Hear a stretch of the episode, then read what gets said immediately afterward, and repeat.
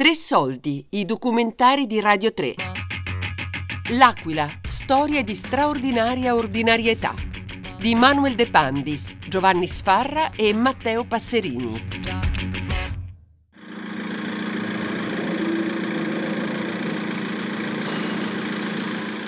Facendo il volontario come nel recupero delle, delle opere d'arte mi sono trovata ad entrare in zona rossa diciamo abbastanza presto, nel senso quando ancora la zona rossa era veramente semplicemente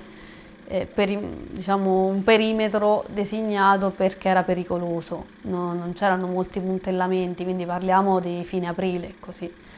E ehm, ci siamo trovati a dover appunto vivere la città che noi conoscevamo come eh, una, un, grande, diciamo, un grande accumulo di macerie, perché fondamentalmente era la prima cosa che saltava agli occhi. Tante cose a terra che ti facevano pensare che quindi tante vite eh, avevano, eh, erano finite, ma anche vite non solo umane, anche la socialità di quei posti, cioè io mi ricordo di essere stata come primo recupero eh, a Piazza San Pietro e da studente ovviamente era uno dei posti più frequentati dell'Aquila perché c'era lo student, tutti andavamo il giovedì sera o eh, lì a bere una cosa. Eh, era una situazione paradossale, sembrava che ci fosse stata una guerra, cioè era, era, poi era tutto molto pericoloso mentre prima per noi era una piazza vissuta tutti i giorni, era diventato pericoloso, c'erano i vigili del fuoco, c'era l'esercito, c'era tutta una serie di precauzioni da dover prendere solo per entrare nella piazza che normalmente avevamo vissuto. L'attività che dovevamo fare però era anche da fare molto rapidamente proprio perché era pericoloso ed era quella di portare in salvo il prima possibile tutte le opere che erano contenute nel, um, nei palazzi e nelle chiese storiche. Quindi eh, diciamo proprio fisicamente entrare o fare entrare i vigili e quindi attendere solo all'esterno le opere e poi portarle in un luogo sicuro, un deposito che era stato diciamo, definito dalla, dalla sovrintendenza e dal Ministero. дубляровый Grazie alla mia attività di volontariato in un gruppo di, specializzato di, sui beni culturali di Lega Ambiente ho avuto diciamo, l'occasione di entrare in zona rossa eh, nei giorni appena successivi al terremoto. Questo ha portato insomma, a due cose, una di rendermi conto bene da restauratore qual era la situazione vera e una da aquilano di rendermi conto che eh, tante cose che prima c'erano adesso non c'erano. A seguito di un evento catastrofico tante cose vengono perse sicuramente, però è anche diciamo, un'occasione, un'occasione doppia, un'occasione subito perché tante cose vengono riscoperte, perché o erano state coperte negli anni o erano eh, dimenticate semplicemente ed è anche un'occasione per rivalorizzarle perché comunque ci sono, per esempio all'Aquila, tanti palazzi con dei soffitti dipinti che niente hanno da togliere ad altri ben conosciuti che invece sono sconosciuti a, a, diciamo, a, anche stessi cittadini perché non erano aperti al pubblico. Sono comunque testimonianza di una storia che ha attraversato questa città negli anni e nei secoli e che va mantenuta e fatta conoscere il più possibile.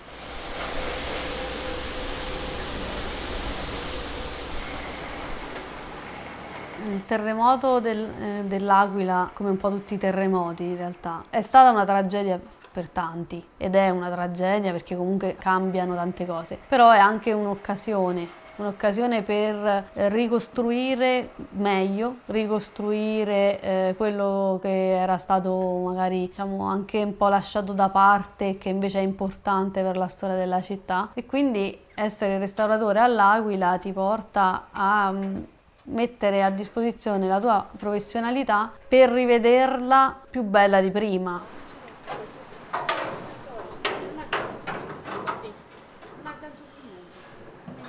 Lavorare all'Aquila nella ricostruzione è mm, una situazione molto particolare. Intanto vivi eh, nel cantiere più grande d'Europa e quindi eh, riesci a, a percepire solo in minima parte quanto è grande quello che ti circonda e tu sei piccolo, un piccolo tassello dentro questa immensità. Quindi tu riesci, diciamo, col tuo lavoro a fare quel pochissimo che puoi, però per rimettere in piedi una, un grandissimo progetto. Ogni palazzo che viene riaperto, ogni opera che noi finiamo di restaurare è un tassello in più per la ricostruzione e tante volte è un tassello in più per far tornare la vita nel centro storico, che è la parte più colpita alla fine da, dal terremoto.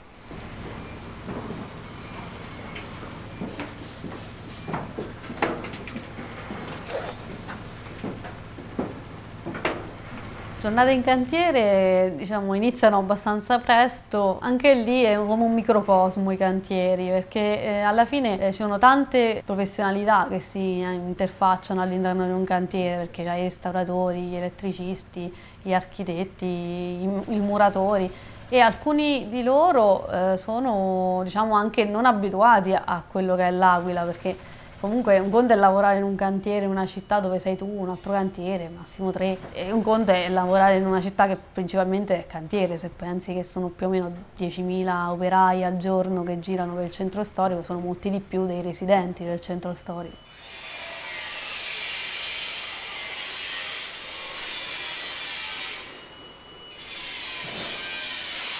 Noi fondamentalmente arriviamo, abbiamo delle operazioni da svolgere, la giornata diciamo delle otto ore si, si svolge anche abbastanza a ritmo serrato perché comunque ci sono le consegne stabilite, quindi non, non, è che ci sono tanti momenti di, di, di, fermo. E in più diciamo col clima dell'Aquila a volte è anche molto faticoso diciamo lavorare perché la ricostruzione deve andare avanti. Non si può pensare come succede in alcune città e regioni di fermarsi per dire a gennaio-febbraio o comunque quando la temperatura scende sotto lo zero bisogna, bisogna, andare avanti e quindi troviamo degli escamotage per lavorare in ogni caso.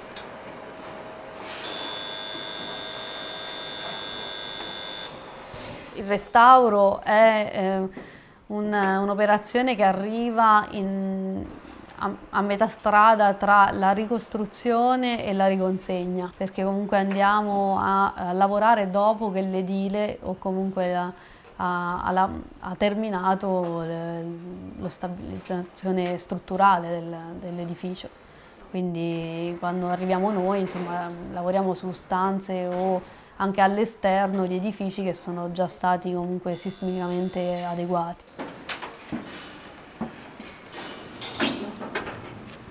Il centro storico dell'Aquila oggi ha due facce, secondo me. Una la mattina, quando appunto è brulicante di, di operai e di persone che comunque lavorano nella ricostruzione e una dopo le 5 quando la maggior parte dei cantieri chiudono. Sicuramente ci sono alcune zone eh, del centro storico che anche dopo le 5 continuano a essere molto frequentate dai giovani, dove i locali si sono ricollocati, da, da tutti quelli che comunque vivono nel centro storico, perché negli anni piano piano molte persone hanno deciso come me di rientrare e, o di abitare in centro storico, che alla fine eh, si vive anche abbastanza bene, insomma, considerando le difficoltà che comunque un cantiere ti può dare, perché vivi in un cantiere. Quindi eh, durante il giorno, quando i cantieri sono aperti, diciamo che a volte l'esigenza del residente viene messa in secondo piano rispetto all'esigenza del cantiere. Nel mio caso eh, abitare in centro storico è stata una scelta ben ponderata perché un po' mh, la mia attività di volontariato che è proseguita anche dopo il terremoto mi ha portato a voler portare altri in centro e quindi era, mi sembrava giusto anche vedere se era vero, cioè, è facile dire dobbiamo tornare in centro, però poi non lo fa nessuno eh, bisogna tornare in centro perché il centro storico dell'Aquila è l'Aquila, cioè l'Aquila non è il New Town, è il centro storico. Il, senza il centro storico mh, mm, non c'è città, non, qualsiasi ricostruzione non può riportare quello che era, ma qualsiasi ricostruzione non lo può riportare soprattutto se le persone non tornano all'interno del centro storico.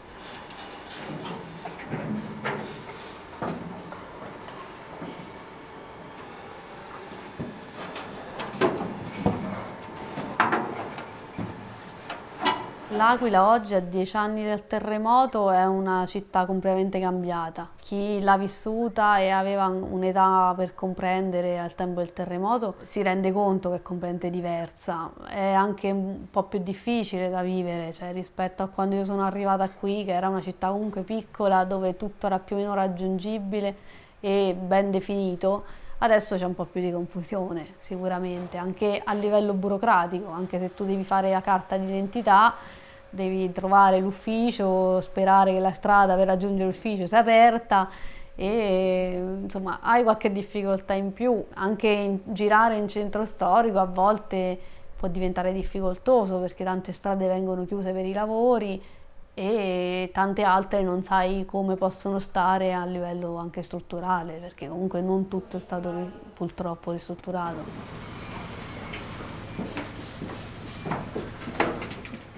Lavorare per conservare la cultura, perché alla fine un'opera d'arte, sì è vero, è bella da vedere, è meravigliosa, ma è parte di te. Quindi lavorare poi nella ricostruzione è come lavorare per ricostruire non solo una società, ma una parte di te stesso, che è la, la parte che è venuta improvvisamente a mancare.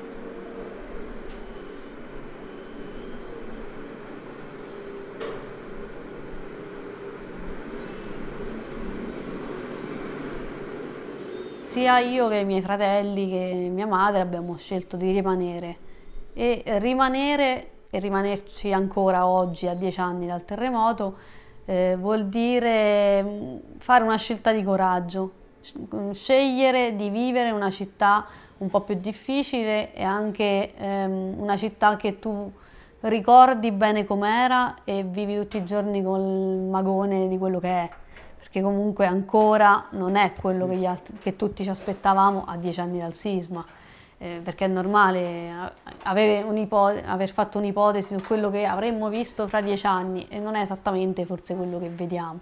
E quindi coraggiosamente eh, facciamo una scelta, abbiamo fatto una scelta, una scelta, una scelta di resilienza e di resistenza. Il mio rapporto con questa città ad oggi è di odio e amore, amore incondizionato è come, come amare la, la, propria madre, il proprio padre, no? Odio necessariamente perché, perché non è più una città, almeno ora magari a dieci anni dal terremoto, dal 2009, inizia ad avere un aspetto un po' più simile a quello di una città, ma ovviamente con eh, svariate problematiche. Sono i tuoi ricordi, quindi ogni luogo magari è abbinato a un ricordo, a un aspetto della tua vita o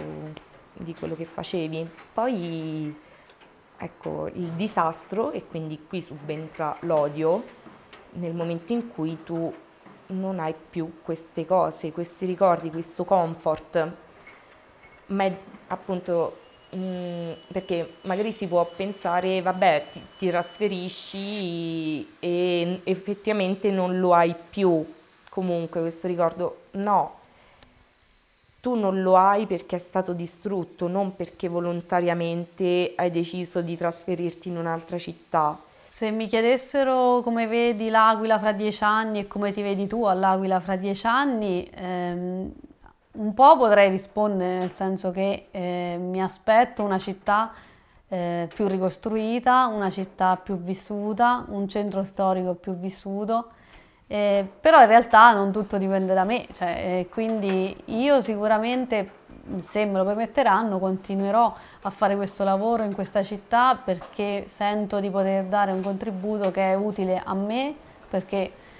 quando uno sa fare qualcosa è, è bello poterlo mettere a disposizione della città in cui vivi e che quindi sei diciamo, abituato a, a, voler vedere. E un po'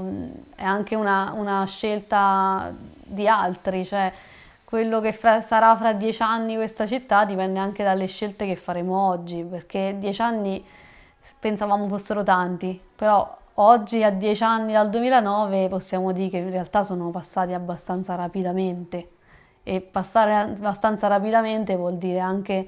che tante cose che pensavamo di poter fare in dieci anni in realtà non le abbiamo fatte. una scelta che ci porta a eh, vivere e viverla il più possibile questa città. Cioè non solo di vivere staticamente in una città sperando che gli altri facciano cose, sperando che qualcuno ci faccia vivere meglio, eh, ma proprio vivere la città per quello che è e per quello che rappresenta per ognuno di noi.